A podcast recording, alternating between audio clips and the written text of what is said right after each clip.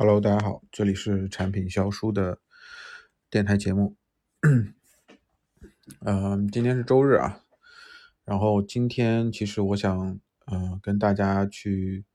呃，说的一件事儿呢，是我最近感觉到自己的一个变化啊，这当然也是跟产品经理相关的。嗯，觉得就是关于逻辑方面的。自己的一个感想，呃，我我我首先我可能很多人可能也并不知道逻辑这个东西到底是什么。有很多人可能说，比如说在上学的时候，可能说，哎，这个这个人可能数理化比较好，那么他的可能呃逻辑的思维能力比较好啊啊，可能等我们以后去工作了，发现一直会开会嘛，那可很多人都觉得有的人的表达非常清晰，就觉得他的逻辑逻辑思维就比较好。那逻辑这个东西到底是什么？其实我内心也没有一个啊很明确的一个啊定义吧啊，但是嗯，我自己对我自己我自己对于这个逻辑的理解，就是在就在产品经理这个这个方向来讲的话，首先呃，我觉得第一点是在于说，作为产品经理的话，其实我们会经常会开一些会啊，比如说一些类似于这种啊评审会，对吧？然后头脑脑报会。啊，然后嗯，方案沟通会等等，其实，在这种会议当中的话，产品经理无时无刻的都需要去表达自己的对于啊产品设计这个理念的一些想法，你的想法背后的原因是什么，或者是，或者是就我们刚刚说的这个，你想你想法背后的逻辑是什么，对吧？逻辑什么？逻辑其实它，所所所以，所以我我理解是逻辑，它其实能够去啊有理有据的去能够。就单从表达方面，就开会的这种场合的表达方面，其实逻辑，我认为它是一个，它是一种能够，呃，很很有条理、很有理有据的，能够说出因果，或者说出通过你的这个观点，通过你的通过呃通过你的这个结论，慢慢慢慢去引申出你的这个啊推导出结结论的这个观这个论据是什么啊？就然后你的整个的推表达的过程，你整个的呃推导的过程是符合逻辑的。那么你就是有逻辑的啊，当然我这个里面说的有点矛盾了，就大家就能理解我这个意思就可以。呃，我所以这是这是从呃表达表达的层面嘛，从我们说经常，当然表达也不局限于我们产品经理经常的一些开会的一些场合，当然也有跟朋友沟通啊，跟啊啊其他人沟通的很多很多各种各样的场合。那么呃，通常理解为一个人有逻辑的人呢，他的表达会让你听得很舒服。就是不会让你听得一脸一头雾水啊，这样子。那么另外一个可能就是在产品经理，比如说你在做梳理流程的时候，在理业务逻辑的时候，那么里面有很多的啊这个逻辑，对吧？需要你理理，可能需要你整理这种流程图。那么这个时候，它它也有需要调用你的逻辑思维能力，就是每个节点，它这它这个节点到另外一个节点是是怎么样去过？那这个节点底下会不会有各种不一样的情况？那这些都是需要逻辑思维去。啊，支撑你去去把这个东西去去把这个一些流程去梳理出来的，所以这是也是一方面嘛。当然还有很多很多的方面，我只是讲可能产品经理这个职业相关的一些方面。嗯，其实对于我来讲，我自己觉得，从我呃就是刚刚做产品经理的那会儿，或者是在啊学生时代。虽然我的数理化其实也不差，我觉得也也也挺挺不错的，相对于那个文科的一些一些科目，我觉得还相当于相相对于挺不错，一直是数理化去拉一些文文科的这个分数啊。但是我自己认为，在学生时代或者在嗯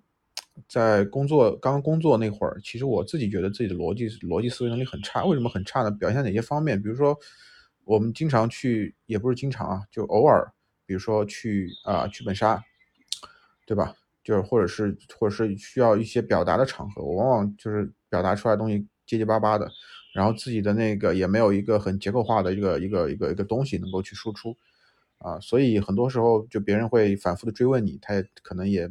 听不听不太懂你在啊说的是是到底是他到底是什么，你的观点是什么，你支撑这个观点的这个依据是什么啊？别人可能并不是啊能够呃能够很清晰清晰的去呃去去了解到。呃，包括其实像呃，比如说到了大学之后，可能会有一些呃什么什么或什么什么什么部门什么部门学校这种组织，或者是或者是参与一些活动的时候，呃，其实也是这样，就是很少能够去啊。啊，比较结构化的，或者是比较能够去有理有据、有有条理的去把自己自己的一些想法能够去表达出来啊，特别有建设性的想法表达出来。所以从这些方面，我一直一认为自己的逻辑逻辑思维逻辑的这个思维能力是不是比较差，或者怎么样啊？包括其实像有时候我跟别人去沟通的时候，我就发现，哎，嗯，别人别人说了一些东西，别另外的一些人能听懂，而我却好像也听不懂。然后就觉得，哎，自己的逻辑思维能力是确实好像挺差，所以我一直过来一直以为自己自己自自己逻辑思维能力确实挺差，但其实现在反过来想，确实也挺差的。啊，但是也不是说呃啊就很离谱的那种，但呃就就是很离谱的，或者是或者是就是觉得你啊这个这个这个这个比平常人低了很多，低了很很高的一个档次。啊，其实也还好，对也还好，但其实我觉得，呃我说的刚刚那种表象，它。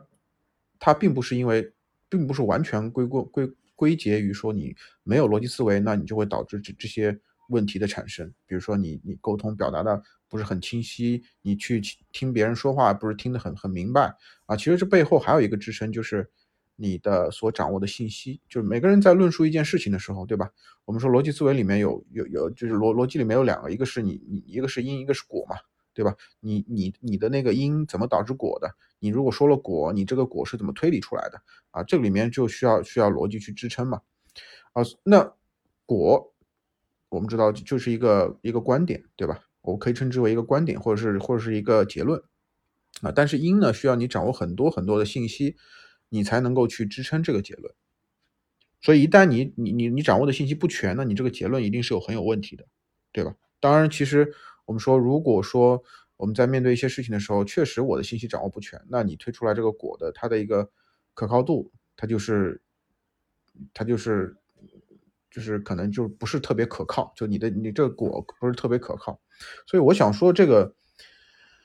呃，我想说这个点是因为说。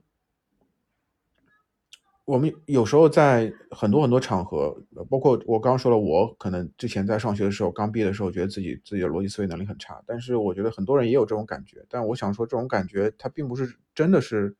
你逻辑思维能力差，而是你懂得这个信息，你掌握的信息，你你针对于这个，比如说你们当你们当聊天的时候，这样对话的时候，你掌握的这个背景信息可能缺乏的太少了，所以你有的时候你会跟不上。就别人可能。有时候我我打比方，别人可能抛了一个专业术语，对吧？人家在在自己里面对于这个专业术语的理解很清晰的，但是到你那儿你不知道这个专业术语什么意思，所以会导致你你你没办法去啊对应到就是能够去在你的这个思维框架里面知道呃别人哎别人说的这个因果关系是怎么串联起来，它的逻辑是怎么串联起来啊，所以也会导致你说哎我好像 不是特别明白，对，会有这种情况发生。那你也自己也是一样的，自己对于。呃，比如说一些说话的时候用了一些特殊的场景，或者对你你表达的一些场景可能并不是特别的具体，很抽象，那别人也也可能很难去理解。所以我觉得，单从表达这个场景、对话这个场景来看的话，呃，我们有时候有时候并不太，就是觉得好像自己的逻辑思维能力差，所以听不懂别人话，所以自己表达的东西可能不太清晰啊。更多的，呃，可能还有其他方面一些一些一些因素在里面。然后，嗯，最近啊，最近这段时间，我要说回来，最近这段时间，最近这段这这段时间，我慢慢的自己觉得，啊，因为其实做了产品经理这个这个职业之后，我觉得自己啊越来越理性了，然后自己的逻辑的思维的能力，包括逻辑的表达能力、书结构化的这种表达能力，呃，我觉得会会越来越，呃呃，自己会越来越敏锐，对，然后甚至我最近一段时间，我又。多出了一个乐趣，就是我喜欢听别人去论述，去比如说你抖音上面很多的博主，他会可能会去讲自己的一些观点，然后，呃，他有当然自己的观点背后他有很多的一些啊这个依据嘛，就就我们说的那个因果有有因因子去支撑他去说这些观点，而你当然你会发现，就很多时候你会发现，哎，别人的逻辑是有问题的，就就是。就是就是我会把自己，我会把呢发现别人逻辑有问题这个事情，对于我来说就是就是特别有成就感的一件事情所以我比如说我最近一直看在在喜欢刷那些，呃，就是就是一就是说一些表达自己一些观点，对对待一些事情看法的一些一些一些一些媒一些自媒体的一些博主。呃，然后我昨天其实我后来准备想看《奇葩说》，因为《奇葩说》涉及到辩论嘛，然后辩论里面它有就会涉及到很多很多的这个啊，就是正正反方啊，然后辩论里面有很多的这这种啊逻辑逻辑在里面，因为你你要说出一个你要支持某一方的话，你必须要有很多的观点去支撑它，然后并且你要去在听对方的讲的这些支撑的一些观点的支撑他的一个呃。呃呃呃，看法的一些观点的时候，你要去找出一些破绽，然后去再去推翻它。所以其实我我我当时没看的时候，我自己心里有个预期，我觉得这个东西应该是很有意思的。但是，嗯，就是真的看了以后，发现有时候我我首先就是跟不太上，就是好像他们因为他们的说话有时候说话的这个呃语气频率啊语气，然后速速语速啊特别特别快，所以你就是很难去。就是跟上他们的这个节奏，然后有时候他们去讲述一些事情，你要反复的去想，然后有时候也记得也不太清楚，所以我就觉得看这个东西就让我感觉很痛苦啊。然后另外一个，其实我后来有看了一下他们对于这个节目的评论嘛，有有有几个观点我是很赞成的，就是其实像你像奇葩说这个这个这个这个节目，我我是感觉不到有任何乐趣的，而且这个节目越看对我来说就是就很痛苦。就很痛苦，你就你就觉得自己好像自自己就又觉又觉得自己的逻辑好像确实不太行，就是跟不上他们这种辩论的这种，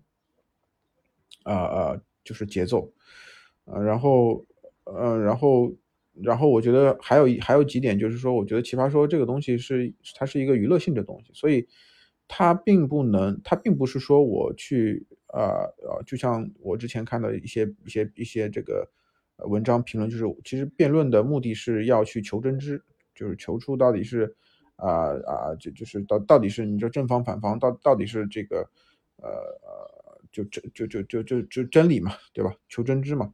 啊，当然最后也没有一个到底谁对谁错，但只是说你自己对于某某个观点到底是更倾向于哪一边，啊，但是奇葩说它其实更多的是在去渲染它的这个辩论的过程，就是它并不在于说你辩论的逻辑性到底是强不强，而是在于你的，啊，你的这这个呃就是。呃，整个表现啊，娱乐效果等等这一一系列，所以，呃，后来我就没有看啊，我特此还开了一个那个爱奇艺的会员，啊，后来就去就就就就就没有去啊，没有去没有去再看，因为确实看的太心累，啊，可能可能自己的逻辑确实确实确实有点就跟不上吧，就就就对，嗯，所以所所以我觉得。所以，我现在就有时候就感觉，哎，这挺有意思的。就你你你你去就不不谈奇葩说啊，你去平常去看一些这种，呃呃有就带具有观点性质这种这种抖音上面那种自媒体，或者是你去呃去去去跟别人聊天，或者是看一些看一些别人聊天啊，你通常我现在就慢慢会养成一些习惯，就主动的我就会去捕捉一些他说话的一些逻辑的一些漏洞，啊，这个是让我感觉特别爽的一件事情。我相信很多的啊产品经理，我我觉得慢慢这这，我觉得这也也许也是呃产品经理如果做的比较多，时间比较长，会慢慢自然产生那种啊产品的这种思维习惯。那我也可以称之为产品思维吧。前两天啊，我的一个产品群里面有有有有一个小伙伴就问说，呃，刚毕业之后，那么要推荐一些呃能够去提升产品思维的一些书籍，那呃一些书籍对。那其实我我我给的建议是这样的，我觉得产品产品思维这个东西，因为它是一个呃所谓的思维，它是一种呃我理我认为它是一种呃固定的一个思维方式，就对于呃处理日常的产品工作的一个呃固定的一个思维方式。那这个思维方式肯定是一套方法论，对吧？那如果说有这些方法论的书籍去去去规范你的思维方式，那固然好，但是好像我我也没有。能够去看到有一些这样的数据，啊，反观其实这种思维方式，它不是一个一个简单的一个线性的，或者是一个逻辑比较简单的一种啊一种一种方法论，它一定是基于很多的这种知识储备的，比如说经济学、心理学啊等等一系列知识储备才能够去呃去支撑你的这个方法，就去支撑你这个思维方法。所以我就给他推荐了很多的相关的书籍，比如说像呃像经济学的书，比如说比比较好读的，当然薛兆丰的那个啊经济学讲义了啊，包括你像啊啊那个《郁金产品方法论》里面又涉及到很多经济学的概念啊，包括像还有像心理学的设计心理设计心理学四则啊，也包括了你像啊工程学，就是其实工程这个东西是对于产品经理来说，特别是 B 端的产品经理是特别特别重要的。这个东西我在上一呃之前的呃某一期节目里面也讲到过，就是当我们去真正的去进入一个接手一个 B 端产品的时候，当我们去真正的去刚刚进入一个行业的时候，我们对这个行业行业认知还是比较少的时候，这个时候你去做产品设计的时候，更多的是用工程思维来去啊辅助你去做的啊，你怎么把这个啊这个这个这个系统做的它的一个扩展性做得很强。啊，它做做的很，它做的不是特别脆弱的，它能够兼容很多很多的场景，在未来，它能够在未来的变化当中，它是一个能够很好去啊调整的一个系统。所以这个东西其实这这些东西其实都涉及到工程学，可能也涉及到一些代码层面的知识。那像一些程序员，他可能对对于这些思维就就是这方面的思维啊，他就会锻炼的比较好一些。对，所以我就给他推荐这么多。而我最后一个结论就是说，真正的。产品思维，它其实最后还是归功于呃项目，归功于你的经验啊。当然，如果说你有一个好的 leader 能够去带你，把这些东西传授给你，或者是有有本书，它能够去总结的比较好，那当然有助于你更快的去提升你的产品思维。但是，我觉得这个里面最重要的还是说，呃，你要去跟着项目走，就你能只有在项目里面，你才能够去啊锻炼出来，因为项目才是。就是项目才是怎么说？项目才是能够检验真理的一个唯一的方方方式，对吧？嗯，我是这样认为的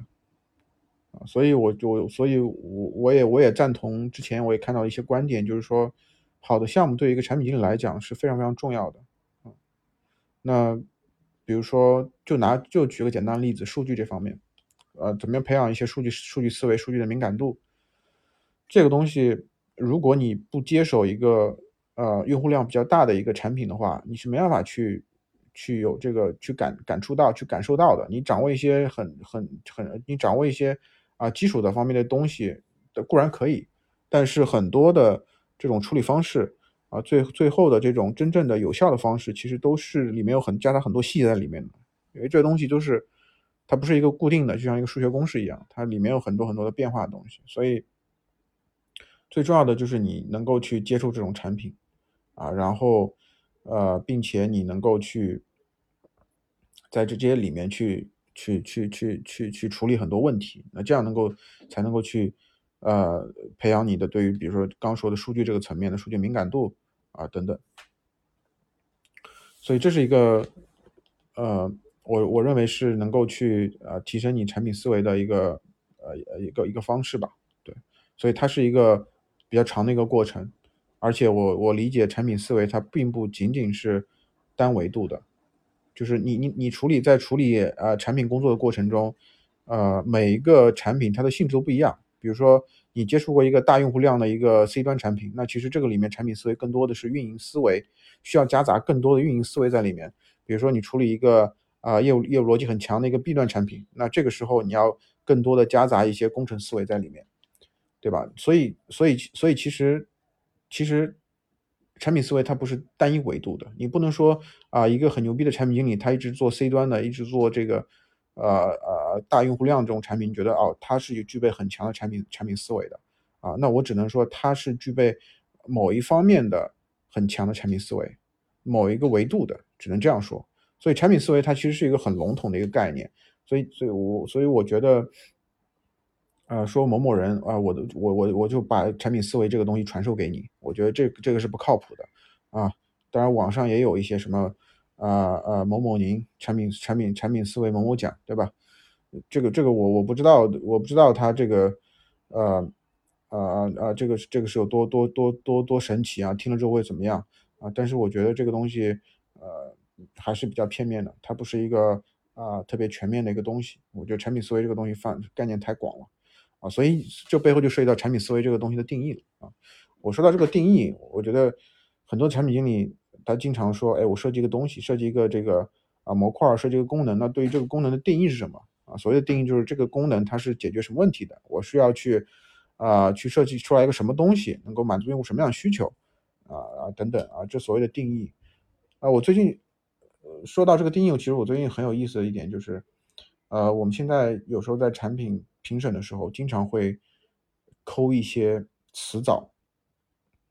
抠一些词藻，那这个这些词藻其实就是有时候这些词藻就关乎于定义，就说白了，如果你你对于这句话的定义目标，呃呃定义不一不不一致，那么你所所所做的这个文案的描述可能就会有细微的差别，啊，所以这个其实是一个，呃，怎么说，是一个，是一个也是跟逻辑，我们回到刚刚是跟逻辑相关的一个话题，就是我们很多时候，呃。别人去，呃，就就就怎么说呢？别人去在说一些说一些自己的观点的时候，很多时候往往一个词的定义，它能够决定决定了它整个的逻辑的正确性。就是很多时候，其实我我我再去看别人说话，或者是再去看文章的时候，有时候我就会关注一些词关键的词藻，然后通过词藻去判断啊，它这个逻辑到底是不是我觉得 OK 的啊？有些词藻。它可能有些词藻用的不好，那明显就会通过通过发现，哎，这里面它其实有一些一些概念上面的一些冲突，或者是一些矛盾点啊。所以其实定义，所以定义它是关乎于逻辑的，呃，不是它的就是用词词藻它是关乎于逻辑的。所以词藻在在产品工作的这个，比如说你文档当中，或者是产品的这个原型设计的产品设计当中，里面也有些跟用户对话的一些文案。这些文案都非常非常重要，因为它决决定它绝对会关关乎于逻辑。同样一句话，你的一个你用某你用词藻 A 和用词藻 B，它传递出来的信息可能是完全不一样的。呃，所以从这一点来看，其实我觉得，就就对于我来讲，我现在是一个一线的一个产品工作产品经理的一个一在一线了里面做。如果说未来我能够去再去啊啊去去能够去有机会去。帮助一些新新的产品经理的话，我一定会去更多的，肯定又要会去关注这些，呃，句子这些，它产品里面涉及到一些句子、一些词藻，因为这个东西很重要，而且这个东西关乎于逻辑，关乎于你怎么去传递给用户，关乎于用户使用起来它是不是顺畅，是不是丝滑。你某一个词让用户想半天，某一个词藻它可能偏离了你本身本身要传递的这个本质，那你这个产品用户的用起来就是比较难受的，它会增加很多的摩擦在里面。啊，这是我的另外一个。啊，一个感触吧，就是这个词藻。另外，我再说回到逻辑，我们刚刚说了，这个词藻对于逻辑很重要。另外，还有一个对于逻辑很重要的，就是我们的呃价值观这个这个层面。怎么说呢？其实我的一个观点是什么呢？就是我们的行为和我们的语言都是建立在我们的价值观以及我们所掌握的啊背后的信息。的基础之上呢，就是价值观结合你的信息，啊，他们一结合之后，它就会形成你的行为或者是语言，啊，这是我觉得这是我的一个，首先是我的一个观点，啊，所以语言又关乎于逻辑，所以你的价值观它就关乎于逻辑。当然每个人有不同的价值观，所以某个人每每个人他都有不同的这个逻辑路线，所以价值观的差别决定了说，呃，逻辑的差别。那逻辑的差别也决定了说每个人的观点的差别，所以其实观点它是没有对错之分的，它只是它它只有这个你你你能不能通过你的逻辑能很好的支撑你的观点这一说法啊，所所以，我所以所以所以我这这里面其实又说明到一点，就是我们在呃，其实，在比如说像我啊，我在我我我我我很很很久之前，在在我刚毕业或者是在上学那会儿，其实我很怕去表达自己的观点。因为我觉得自己有时候的观点是得不到别人的支持的，觉得自己的观点在别人面前觉得啊，别人说出来的观点别人很认同，但我的观点可能别人不太认同，但这并不代表你是错，我你是错的，因为你因为你你的观点的错误性它不它它不是错误的，就从逻辑上来讲它不是错误的，你只是说你掌握的信息可能不是特别的全，所以导致你的观点可能跟别人不一样。啊，还有一点，可能你的价值观跟别人不一样，所以导致你的观点跟别人不一样。但是前提是你一定要把你的观点的逻辑理圆了，啊，别人才能够，这个这个是别人去认同你的最基础的一个一个一个一个一个一个一个一个怎么样，就是最基础的一个点嘛。所以每个人的价值观都不一样，所以会导致我们的观点也不一样。所以我们就是这这从这个层面，我自己也想了一点，就是不管是在比如说我们经常的开会当中，或者是跟别人聊天当中，自己的心态一定要打开，就是一定要打开，因为每个人的观世界观都不一样，所以别人的观点跟你的标观点不一样，它它它它一定是存在的。另外一个就是我。这也告诉我一点，就是我在去跟别人沟通的时候，我能够把对方的信息能够去拆解哦，原来他的价值观是这样的，那支撑他价值观的一些论据原来是这样的，所以他才有这样的一个想法，他才说了这样的话，他才做了这样的一个事啊，就是能够，这也能够方便我去更好的去理解别人的一些行为，理解别人的一些语言啊，我觉得这也是，呃，呃呃，我觉得这也是挺有帮助的。所以，呃，另外一点就是，我还是能够想到的一个一个一个围绕这个这个角度去出发的一点，就是，呃，你但凡看到那些说话都特别绝对的人，哎，通过我，我就觉得这个事情就是这样的，啊，我就觉得是他一定是怎么怎么样的，啊，我就我就认为这个事情，哎，你不要跟我讲什么，就这种遇到这种的话，一定是，啊，他的思维框架可能还是比较的狭窄，他的思整个的思维框架还是比较的狭窄，还没有比较的宽。呃呃呃呃宽阔，对，啊，当然当然我说回来啊，就是这属于如果是碰到这种上下级的关系啊，别人就领导他会啊跟你，我就要你这样做啊，怎么，然后你最后不不不不赞同，这有什么？这就是可能两方面原因，第一方面就是你们价值观可能不一样，另外一方面你掌握的信息量可能没有领导掌握的信息量全，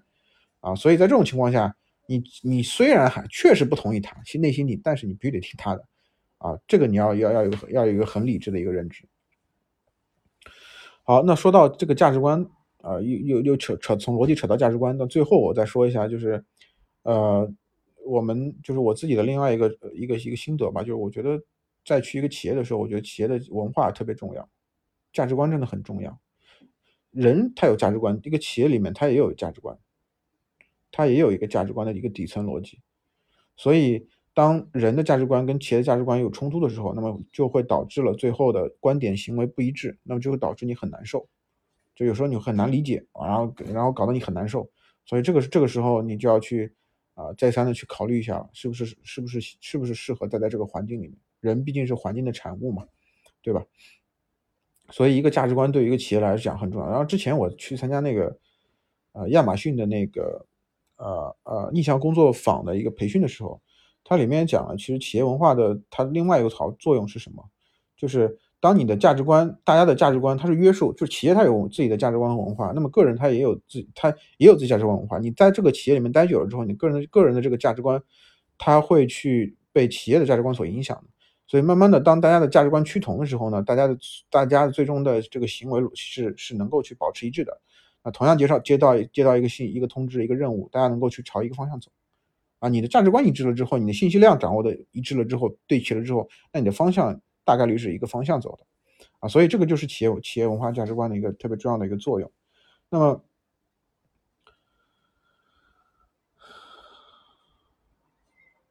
那么，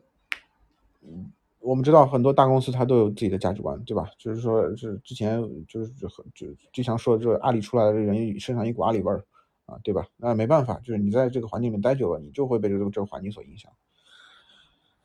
呃，所以这这就是我的一个，就今天跟大家聊的一个观点吧。然后最后我想说的是，啊，其实我不知道，我是一直觉得自己的逻辑能力是一个相对来说比较差的一个人。那我不知道大家是怎么样看待自己的逻辑思维能力的？我觉得，如果是觉得自己逻辑思维不好，大家也去拆分拆拆解一下，到底自到底是。自自己对于这个掌握这个逻辑背后的这个信息掌掌握的不是很全，还是说自己确实某些东西白纸不清，还是怎么样啊？而且我觉得这个逻辑思维，即便自己觉得确实自己逻辑思维不好，但是我觉得逻辑思维要通通过很多的方法能够去帮助你去提高的啊。我觉得，嗯，还是呃，